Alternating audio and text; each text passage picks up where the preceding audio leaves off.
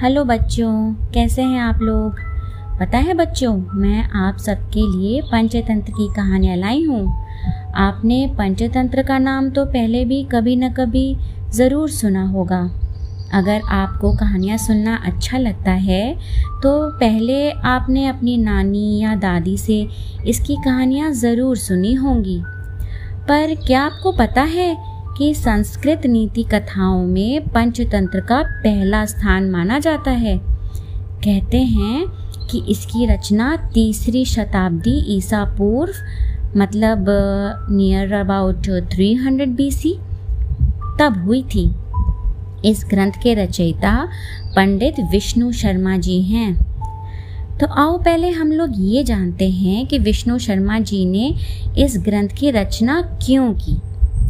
तो बात ऐसी है कि दक्षिण के एक जनपद में एक नगर था, महिला रोप्य।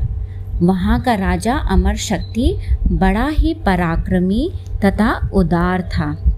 संपूर्ण कलाओं में पारंगत राजा अमर शक्ति के तीन पुत्र थे बहुशक्ति उग्र शक्ति तथा अनंत शक्ति।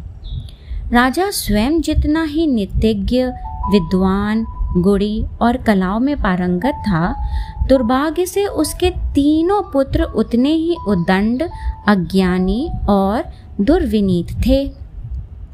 अपने पुत्रों की मूर्खता और अज्ञान से चिंतित राजा ने एक दिन अपने मंत्रियों से कहा, ऐसे मूर्ख और अविवेकी पुत्रों से अच्छा तो निसंतान रहना होता है।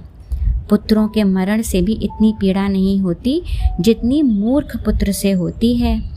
मर जाने पर तो पुत्र एक ही बार दुख देता है, किंतु ऐसे पुत्र जीवन भर अभिशाप की तरह, पीड़ा तथा अपमान का कारण बनते हैं।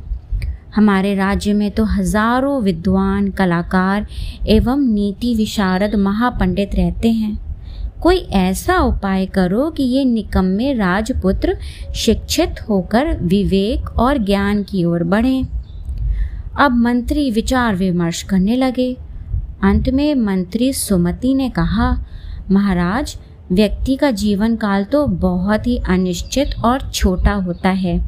हमारे राजपुत्र अब बड़े हो चुके हैं। विधिवत व्याकरण एवं शब्द शास्त्र का अध्ययन आरंभ करेंगे। तो बहुत दिन लग जाएँगे। इनके लिए तो यही उचित होगा कि इनको किसी संक्षिप्त शास्त्र के आधार पर शिक्षा दी जाए, जिसमें सार सार ग्रहण करके निस्सार को छोड़ दिया गया हो। जैसे हंस दूध तो ग्रहण कर लेता है, पानी को छोड़ देता है। मतलब समझे बच्चों? मतलब कि वो चाहते थे कि उनके जो राजा के जो तीनों पुत्र थे, उनको अब वो बड़े हो चुके हैं तो उनको विधिवत उनको शिक्षा नहीं दी जा सकती। लेकिन कुछ ऐसा उपाय करना होगा कि उनको, इन शॉर्ट सारी बातें बता दी जाए, उनको ज्ञान की बातें पता हो। तो उसी मंत्री ने एक सुझाव दिया। उन्होंने कहा कि महापंडित विष्णु शर्मा आपके राज्य में ही रहते हैं। सभी शास्त्रों में पारंगत, विष्णु शर्मा की छात्रों में बड़ी प्रतिष्ठा है। आप तो राजपुत्रों को शिक्षा के लिए उनके हाथों ही सौंप दीजिए। राजा अमर शक्ति ने यही किया। उन्होंने महापंडित विष्णु शर्मा का आदर सत्कार करने के बाद विनय के साथ अनुरोध किया। आर्य, आप मेरे पुत्रों पर इतनी कृपा कीजिए कि इन्हें अर्थशास्त्र का ज्ञान हो जाए। मैं आपको दक्षिणा में सौ गाँव प्रदान करूँगा। आचार्य विष्णु शर्मा ने निर्भीक स्वर में कहा, मैं विद्या का विक्रय नहीं करता, देव। मुझे सौ गाँव लेकर अपनी विद्या बेचनी नहीं है। किंतु मैं वचन देता हूँ कि छः मास में ही आपके पुत्रों को नीतियों में पारंगत कर दूँगा। नीतियों मतलब मॉरल वैल्यूज़ यदि ना कर सकूँ तो ईश्वर मुझे विद्या से शून्य कर दे। महापंडित की यह विकट प्रतिज्ञा सुनकर सभी स्तब्ध रह गए। राजा अमर शक्ति ने मंत्रियों के साथ विष्णु शर्मा की पूजा अभ्यर्थना की और तीनों राजपुत्रों को उनके हाथ सौंप दिया। राजपुत्रों को लेकर विष्णु शर्मा अपने आवास पर पहुँचे। अपनी प्रतिज्ञा के अनुसार छह मास में ही उन्हें अर्थनीति में निपुण करने के लिए एक अत्यंत रोचक ग्रंथ की रचना की। उसमें पाँच तंत्र थे। और इसी कारण उस ग्रंथ का नाम पंचतंत्र प्रसिद्ध हो गया। पंच मतलब पाँच, ओके? तो लोक गाथाओं से, उठाए गए दृष्टांतों से भरपूर इस रोचक ग्रंथ का अध्ययन करके तीनों अशिक्षित और उदंड राजपुत्र ब्राह्मण की प्रतिज्ञा के अनुसार छः मास में ही नीति शास्त्र में पारंगत हो गए। अब अब हम लोग जानते हैं कि ये पाँच तंत्र हैं क्या?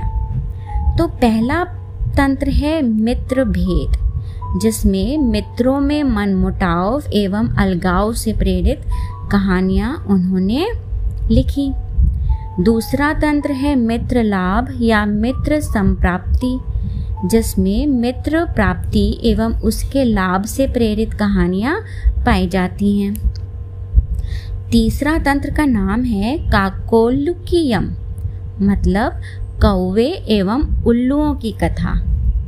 चौथा तंत्र है लब्ध प्रणाश मतलब हाथ लगी चीज़ का हाथ से निकल जाना, या ये भी कह सकते हैं कि हानि होना। और जो पांचवा अंतिम तंत्र है, वह है अपरिरित कारक। मतलब जिसको परखा नहीं गया हो, उसे करने से पहले सावधान रहें। हड़बड़ी में कदम ना उठाएँ। तो इन पाँच तंत्रों से रिलेटेड ही कहानियाँ पंचतंत्र नामक ग्रंथ में लिखी गई हैं। और तुम्हें पता है मनोविज्ञान, व्यवहारिकता तथा राजकाज के सिद्धांतों से परिचित कराती ये कहानियाँ सभी विषयों को बड़े ही रोचक तरीके से सामने रखती हैं तथा साथ ही साथ एक सीख देने की कोशिश करती हैं।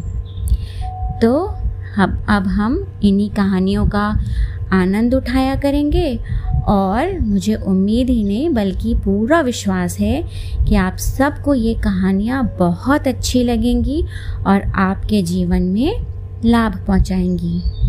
तो मैं जल्दी फिर आऊँगी पंचतंत्र की एक नई कहानी लेकर। तब तक बाय बाय